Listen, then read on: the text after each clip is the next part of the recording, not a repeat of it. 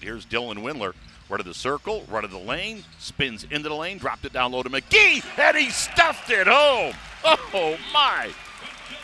JaVale McGee just extended that right arm and smashed it.